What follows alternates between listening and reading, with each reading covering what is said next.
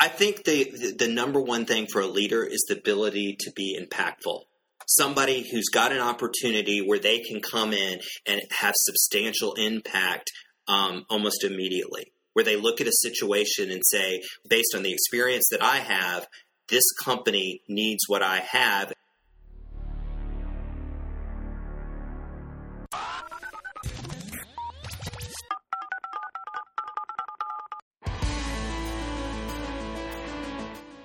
Hey, everybody, it's Tony Moore from Winning at Work. In today's episode, you're going to learn three very important things. Number one, how and why you can or you should be pivoting a professional services company to take advantage of your strengths and becoming more profitable. Number two, the secret sauce that has to be present if you are trying to hire a top performing VP, manager, or director. If this is not present, you will fail. And third, words of wisdom for any professional and or consultant who is working in the professional services space. Stay tuned. Winners always find a way to win. They adapt, they adjust, they pivot. No matter what negative circumstances they find themselves in, they find a way out and they win. And that's the perfect way to describe my guest today, Todd Warshaw. Now, Todd's a longtime friend of mine, but more importantly, he is the partner and shareholder of Bell Oaks Executive Search. They're based here in Atlanta, but they have a national practice. He's got a proven track record of building professional teams in a broad spectrum of industries. His particular expertise is in searches for C level leadership, vice presidents, directors, and managers, and some specialized individual contributors across most business functions. Internally, he plays a significant role in shaping Bell Oaks' vision and strategy for providing superior consulting services to its clients and candidates. Todd is also a frequent speaker with companies and educational institutions such as Georgia Tech and Emory's Goizueta Business School. He speaks on a wide range of topics, including choosing the right career for your talents, making strategic career decisions, and so on. He earned his degree in finance with a minor in real estate from the University of Georgia, the Terry College of Business. And before I welcome Todd in, I really do hope that you enjoy today's episode and that you really are enjoying the new pivot that Career Daily has made to winning at work. So if you love the content, subscribe, share it. Get the influence of these great guests spreading to other people in your network so we can all benefit from that.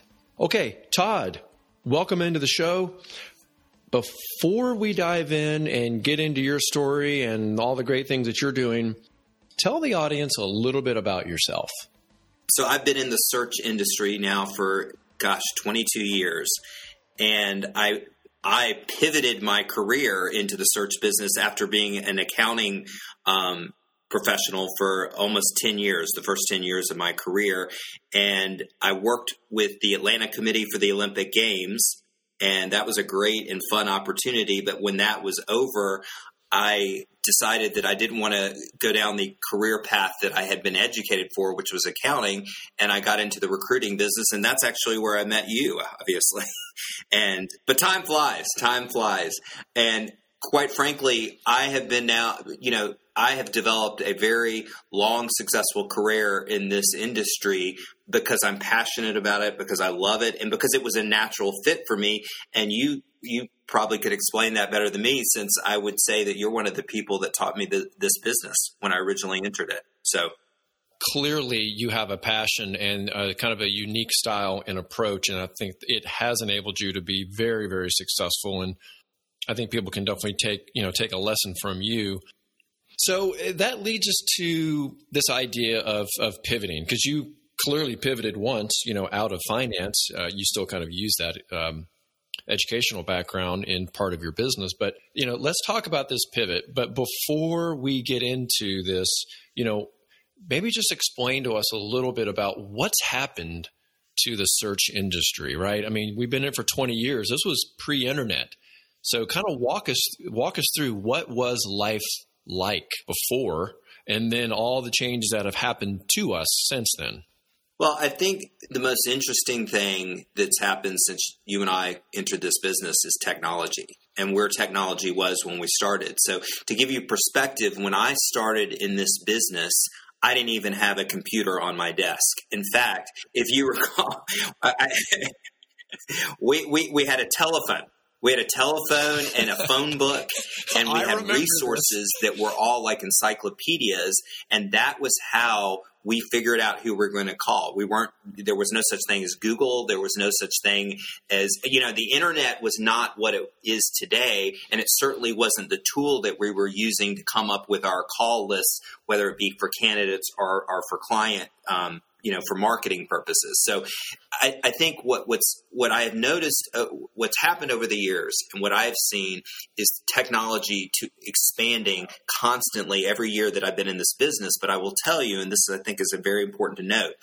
A lot of people believe because of technology that what we do in executive search is less necessary. And I, I, I will tell you that I actually think it's even more necessary now because there's no so much recruiting is done over the computer these days. There's so many resources. But the one thing a computer can't do, and the one thing that, that all these technological resources can't do, is they can't have a heart to heart discussion with a candidate and drill deep and really get to know somebody and understand why they would be a fit for a job. Not just what they're checking all the box of their qualifications, but really getting into their head and understanding why they've made the decisions they've made and, and, and profiling them in a way that without the personal touch, you, you you know it's more of a check the box kind of thing. And i think recruiting today because of the internet has become such a check the box exercise as opposed to a real deep dive into why a candidate would be a good fit for an opportunity. And so i think we're more necessary today than we were 20 years ago quite honestly. I, I think it was, but I, I mean, I, I, laugh when I think back to that. So when I first started at Bell Oaks all those years ago, I, I believe we were even mailing some of our resumes to our clients, mailing. And then we got into faxing the resumes. Um, just imagine that. I mean, imagine faxing a resume. I mean, we, with a fax machine. Well, I, I, think of younger people today, people that are in their late 20s, early 30s.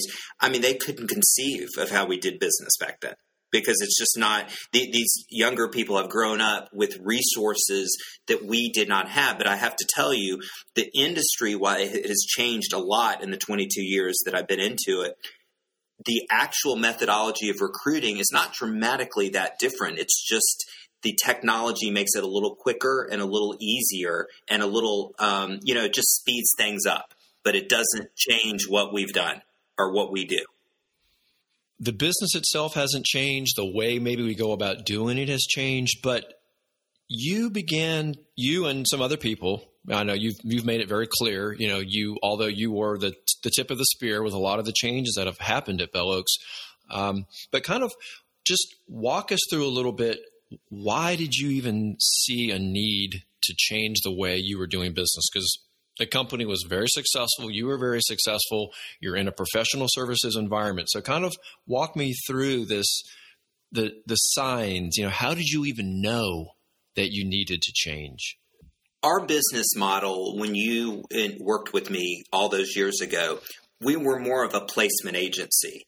Um, we were a contingency firm. We we basically got paid at the completion of a search the positions that we were working on were, you know, staff level to some manager level. I mean, it wasn't like we didn't work on some senior roles, but most of the roles that we were working on back in those days were contingency searches, and it was uh, you know, kind of it was a numbers game. What has ha- what happened over time, and as I continued in this business, is as as we we, we started instead of hiring like we did back then if you remember we would hire a lot of young people right out of college or in their early to mid 20s and it was kind of a numbers game to see how many people could survive uh, every year. We'd hire 15 you know four of them would make it long term in our business and that was kind of our business model as we progressed over time, what we started seeing is that the people that were succeeding were the people that came in with more experience. I will use myself as an,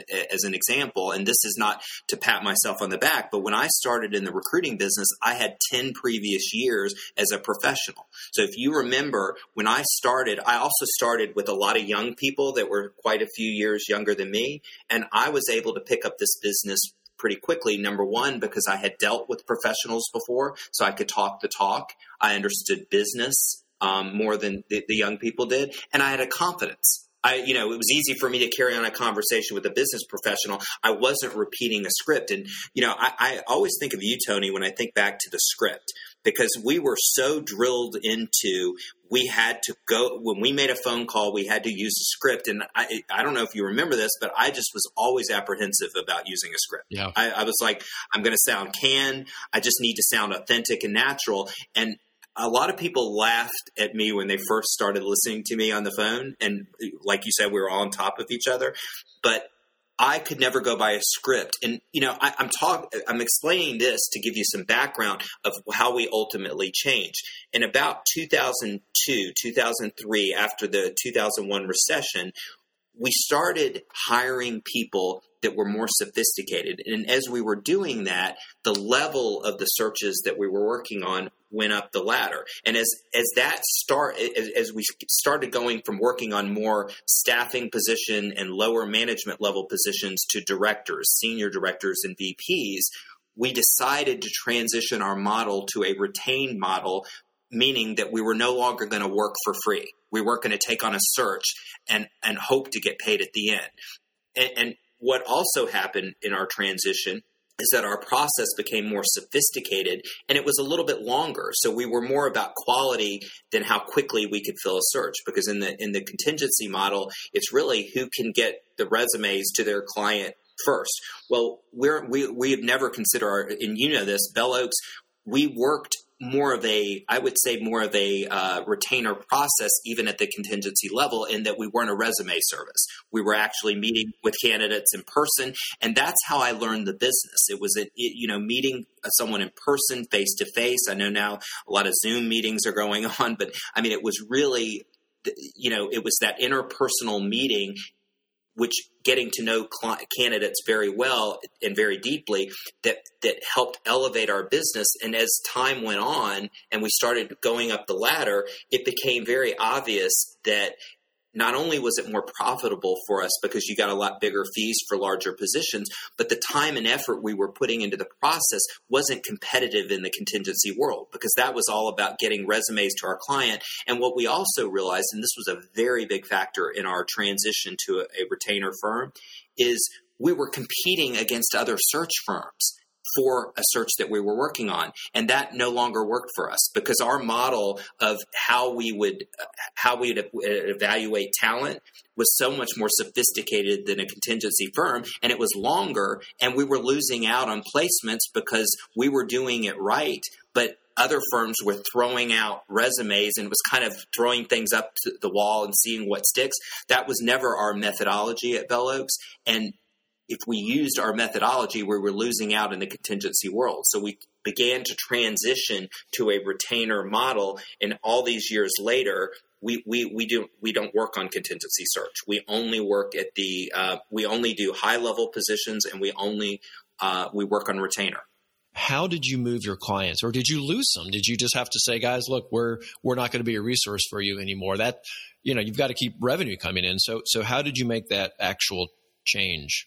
Well, some of the clients we were able to convert, and I'll tell you how the ones that we were able to convert were ones that loved the work we did for them. In other words, they were loyal clients who saw what we did and did well. And since we had already proved ourselves, they were willing to pay us a fee up front, even though that wasn't what they were doing before, because we had already proved ourselves. There were some clients that we didn't take with us because we were primarily working on volumes of staffing roles, and that no longer fit our model. So it's kind of, I would say it was about 50 50. We were able to transition clients that we had a good solid record with, and some just didn't fit the model anymore. But to be honest, over time, a lot of the clients that we had when we were under contingency no longer fit our. They weren't they weren't clients that we wanted to have because they saw us as a staffing firm, somebody who was great for a low level manager and below. And at the time, we were trying to elevate our business. So going after new clients, you know, all of us that survived that transition were good salespeople. So we all had great relationships and we had started building solid reputations in, in, in the business world.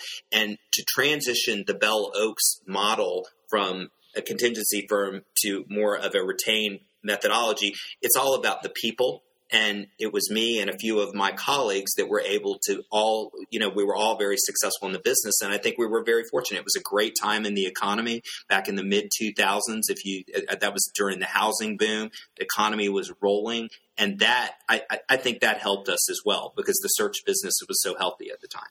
There is such enormous pressure for companies to hire talent now. Uh, to your point even though there's technology you cannot replace you know that authentic that you know natural um, connection you make with people.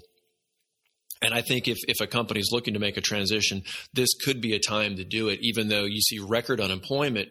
Uh, it's not necessarily record unemployment, you know, at the levels that we're talking about. Um, yeah, absolutely not. I, will just say this: what we're experiencing now because of COVID is artificial. It's not because companies, you know, companies were so healthy going into COVID.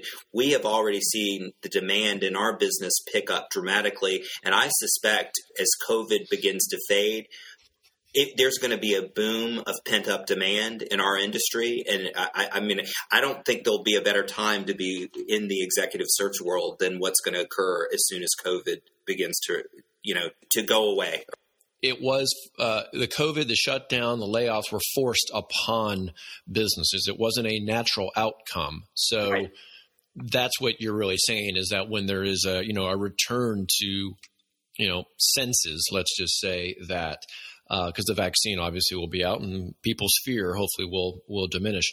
Right. Uh, well, that makes sense. And like I said, I really do believe next year 2021 is going to be very, very big. So, okay, that that's good. I think I, I see why you made the change. I think you also have told me uh, that you you also saw a change, a need in terms of uh, you know not putting junior recruiters you know in with clients right away. It sounds like as you elevated your business, and your clientele, it didn't make sense to have you know junior recruiters you know managing the clients the way you and I did from the very very beginning. Exactly. One of, one of the big changes we made is it, back in the day when you and I worked together, every person at Bell Oaks handled both sides of, of, of, the desk. And, and, and in our industry, the definition of that is you're both marketing for new clients and you're also recruiting and filling your own searches our the way we are set up at Bell Oaks now is like a retained firm.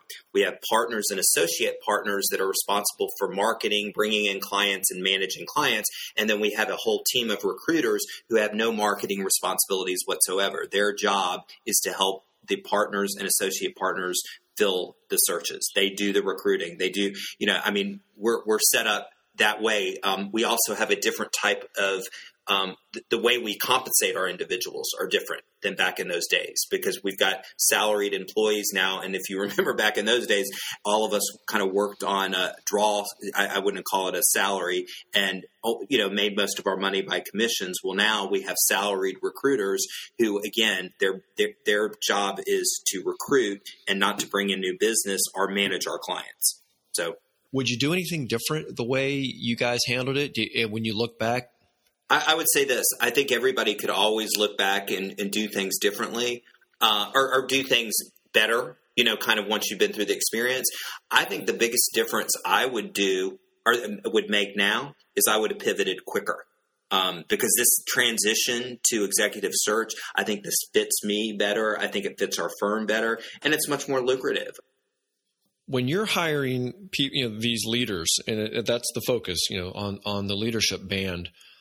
Let's kind of get into your actual expertise, the uh, attraction, the identifying, the understanding of what is a top performer.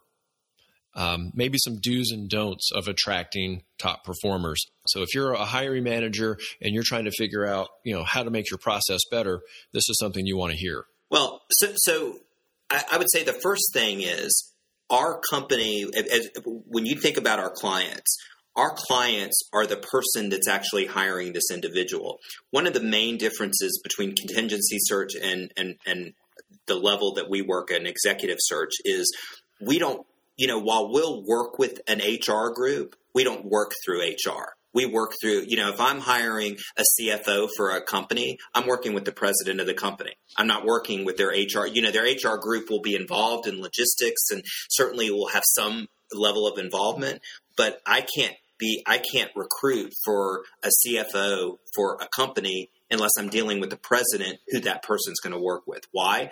Number one, I need to understand exactly what type of person this president is. I, I, need to understand his personality. How does he manage? What does he need? How can this person complement him? I can't get that through HR. So I'd say the number one thing in looking for high level talent is you got to be working with the person who's actually hiring this individual. And if you're not, you're not going to be successful in the search. And that's really never changed. It really for hasn't. us. It right? really has. It, that that really hasn't changed. Okay, so let's think now about the client that you're supporting. Okay.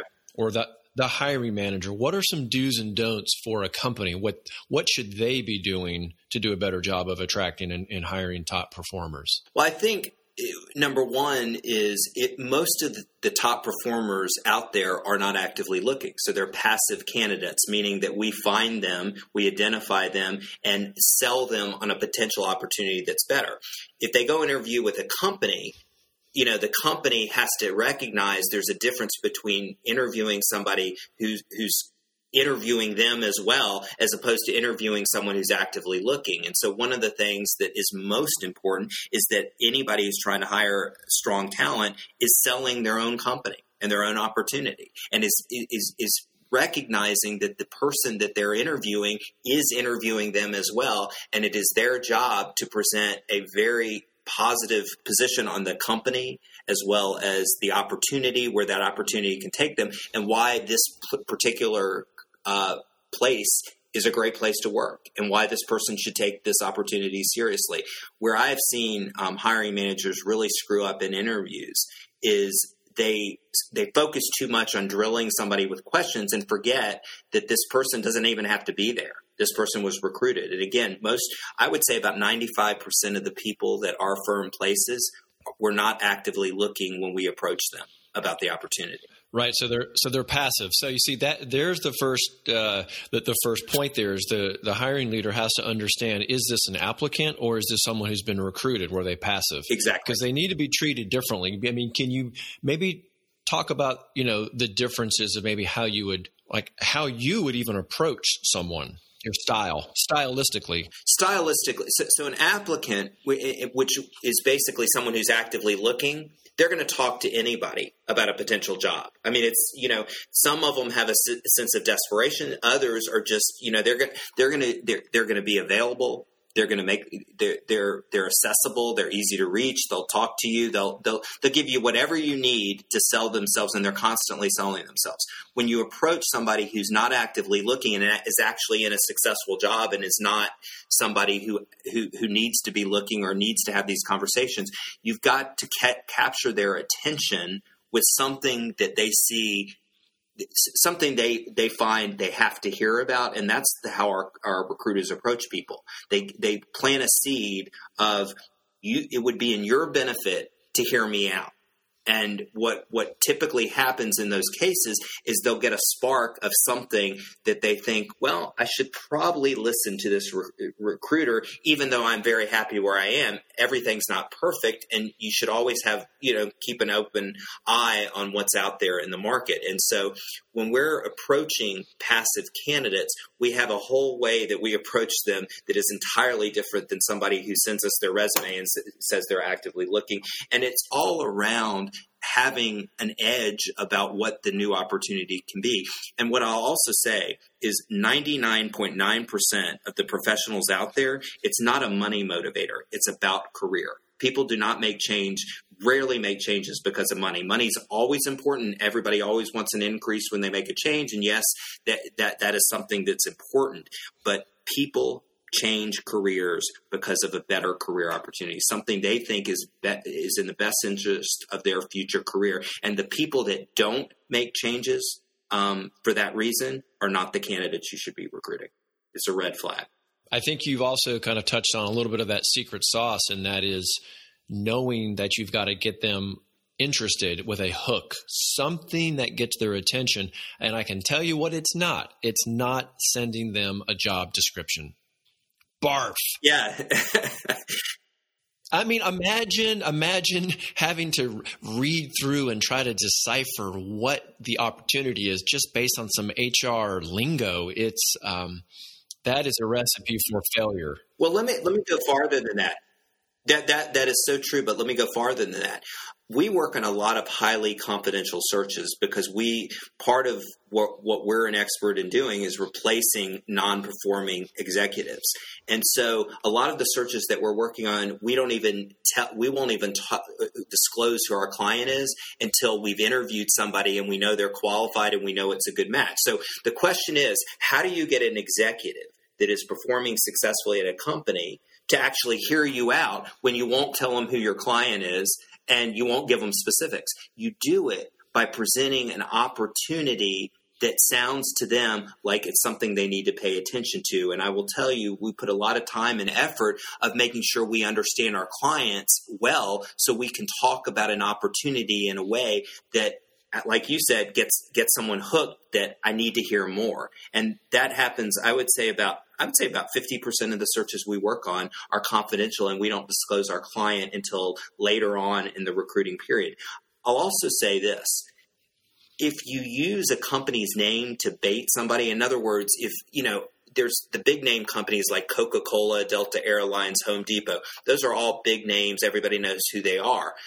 That's a lot of times my methodology and my, my team's methodology is not to throw a big name out there because if the only reason someone's interested in an opportunity is because they like the company name then they're then they're not they're not going to evaluate the opportunity properly. What i like to do is sell the opportunity. In other words talk about where the position um, you know is, is, aligned within the infrastructure of the company. What is the opportunity overall? What's the team like? Who are they leading? Where the, where's the company trying to go? What are they trying to do with this position? If all of those things in line with what is compelling to a candidate then that's a much better way to get someone's hooked than saying I, i'm recruiting for coca-cola.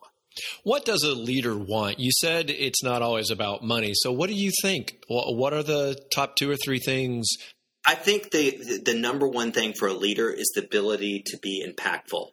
Somebody who's got an opportunity where they can come in and have substantial impact um, almost immediately. Where they look at a situation and say, based on the experience that I have, this company needs what I have. And, you know, most executives, most senior level people, they have been there, done that, and they look for opportunities that they consider fun where they can actually execute and do things that they enjoy doing. And if there's a problem at a company or they have a situation or if they have challenges at a certain organization and an executive looks at the position and says, now all the things that I've done would help me make you guys successful. And by the way, I'd have a lot of fun doing it. That, I would say that's the number one thing an executive looks for. All the other things such as stature and money and all that, that's all important. But when you get to a certain important point in your career, and I can speak for this personally, it's about whether you enjoy what you're doing. That's the number one thing executives are looking for. What advice would you give to a new recruiter who's starting out now? I think I think the most important thing about being successful in this business is is being able to listen, have strong listening skills, and really get and having a strong inter intellectual curiosity about people. Because I think the the people that I have seen not fail in this business are people that actually don't they they they they don't have it they have a very low attention span and they're not intellectually curious about people and what they do they just because you know when I think back to my early days in this business, the thing that I knew was going to made this work really quickly is the conversations that I was having with candidates and clients. I was really going deep with both sides, getting to know people, understanding what they were doing. And even if I didn't completely understand somebody in somebody's position, I always was, a very intent listener and had a very strong internet uh, intellectual curiosity about what somebody did. For instance, early in my career, if you would have said, I want you to go out and hire a supply chain expert, that was like Chinese to me. I mean, I had been in accounting. I, you know, I, I knew that the supply chain, I kind of knew what that was, but I didn't really. Today, I'm an expert at a supply chain role. Why? Because I've been taught by all the candidates that have been senior SVPs of supply chain from every different type of company. And I really understand the role. And it's because I was curious because I actually enjoyed um, hearing about what people do. I always tell my youngest recruiters or my newest recruiters, um, you're going to learn so much in your first year. It's going to be like an MBA. It's going to be you're going to learn more about business, how businesses are arranged, what the organizational chart is in companies, and you're going to learn about what people actually do. You understand their title, and you may understand a general job description, but you're going to hear what these people do day to day. So, as a young recruiter, if you if those things don't interest you, don't go into recruiting. Period. Does that make sense? I think what you just said what, makes a lot of sense about being intellectually curious because the the candidates actually educate you. Absolutely. And then 100%. you share that education with the next candidate you talk to. And that kind of builds your credibility a little bit. Exactly. The other thing, and this is a lesson I learned from my father years ago, and it plays off. It, it, it, I think it's relevant in every career, but it's particularly relevant in our business. When you're when you get into the business, you're new, you're fresh, you're green, you don't know a lot of what you're doing. But I think what made me successful pretty quickly, and it was probably because of my maturity level coming into this business at 30 years old as opposed to 22 years old, I was able to go back and forth with a candidate who had no idea how long I had been in the business or what I knew or what I didn't know. And I was able to fake it pretty well and get through conversations both with client, clients and candidates because I sounded like I knew what I was doing. And I think young recruiters or people that are early in this business you have to be able to carry on conversations recognizing that you're not going to know it all especially in your first year in the business but you can't show that you have to be able to get, have a nice back and forth where the person on the other side of the conversation doesn't know how how much of a rookie you are. And the ones that can't do that eventually have a very hard time succeeding in this business. And that's a tall task. I mean, that's it a is. tall. Ta- it's easy to say that. It's it's definitely harder.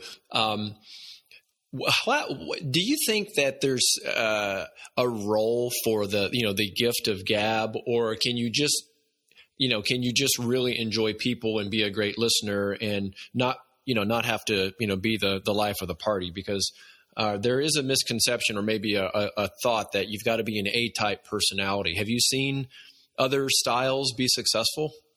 Absolutely, absolutely. I've seen all styles be successful. It's more about being able to engage in an authentic conversation. And you don't have to be high energy or, or, a type A personality to have a very authentic conversation, but you have to have, uh, you know, in this business, whether you're doing contingency search at a lower level or you're doing an executive level, you have to be able to think um, on your feet.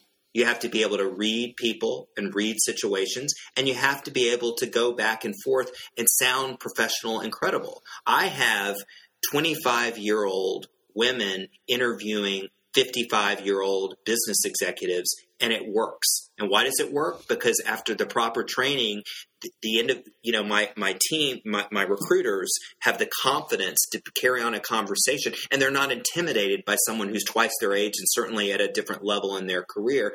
And, you know, it's interesting because I train my, when my recruiters are interviewing someone, they are running the interview. I don't care how old, how much older or how much more experienced is the candidate that they're interviewing. They are to control that interview. And quite frankly, if they can't control the interview or if they're getting, if someone's talking down to them or being condescending because they're not as old or as experienced as they expect they should, you know, should be screened by, then that's a red flag anyway. But you've got to have somebody with that kind of confidence. I, I, I don't think you can be in this business if you don't have natural confidence. You have to be able to engage naturally. That's what it is. Okay. Being able to engage naturally with somebody. I'm going to put you on the spot. what do you think is going to happen next year? You know, I, I, think about this constantly, and I think one of the things that I keep seeing happening, and I think COVID is going to further this, this along, the baby boomers are retiring in a massive at a massive scale now and i think covid has pushed that. I think there are going to be a lot of people that as the world returns to normal and the workforce returns to normal and people start getting back to normal. I think you're going to see a lot of retirements in the next year or so um, because of covid and where our i think our industry is set up for a boom at all levels. I honestly think that. I think what's going to happen, you, you and I have discussed this earlier in the conversation. This year or next year, 2021, could be a boom year because of pent up demand. But you also have to factor in that there's going to be a lot of retiring people. Um, it could be partially because of health reasons related to COVID, or just in general. You know, why come back after you know if you're getting close to retirement anyway? Why not go ahead and do it? And as the baby boomers come out of the the workforce, and that is happening more and more every year, there's going to be an influx of talent in, in, in the industry, uh, you know, in the market in general. And you really don't have enough people coming up that are as highly skilled at the executive level, especially that are ready to backfill a lot of these baby boomers that are retiring. So to me, that is something I've been looking at for years. And I think that is really going to affect our industry a lot over the next year or two. Final question. How do you keep yourself educated? I, I, like business magazines, so I'm always looking at different types of business periodicals like The Economist or Business Week. Um, locally, I, I, I, spend a lot of time with the Atlanta Business Chronicle. I just think is a great resource just to kind of keep a handle on what's going on in, in the business world. But I'm also I, I also I'm a news junkie. And when part of what I'm looking at when I'm looking at the news is economic news. I've always been a, you know, a miniature economist. My background is in finance, so I understand economics pretty well. And watching the economy and what's happening in terms of how the economy is being affected by everything, whether it be COVID, whether it be a presidential election, whether it be, um, you know, the latest move in Congress, I'm always watching those things because that helps me with the trends of what's going to happen in business. And to me, that's my way to, to stay on top of things. Well, Mr. Warshaw, it has been a pleasure to see how you've successfully pivoted Bell Oaks from contingency into retainer. You guys are very, very successful and some great tips on some do's and don'ts in terms of you know how, how to handle applicants versus these passive uh, passive candidates. I guess we'll have to check in in 2021 to see if uh, if this boom has has has taken place. Well, I, I hope it is. I, I really believe that once the COVID um, scenario or situation has begins to subside, and I think we have to think with the vaccines that it will, um, and also getting out of the politics of COVID, which obviously was extended by having a presidential election. With all that going away in 2021, I feel like we, we're going to be set up, especially in the second half of the year, for some kind of boom. And let's let's just all hope exactly from from your mouth to God's ears. Exactly, exactly. All right. I hope you all enjoyed this. Winners, winners are going to win, and Todd certainly has done just that. Thank you, Todd. My pleasure, Tony. Always good to talk to you.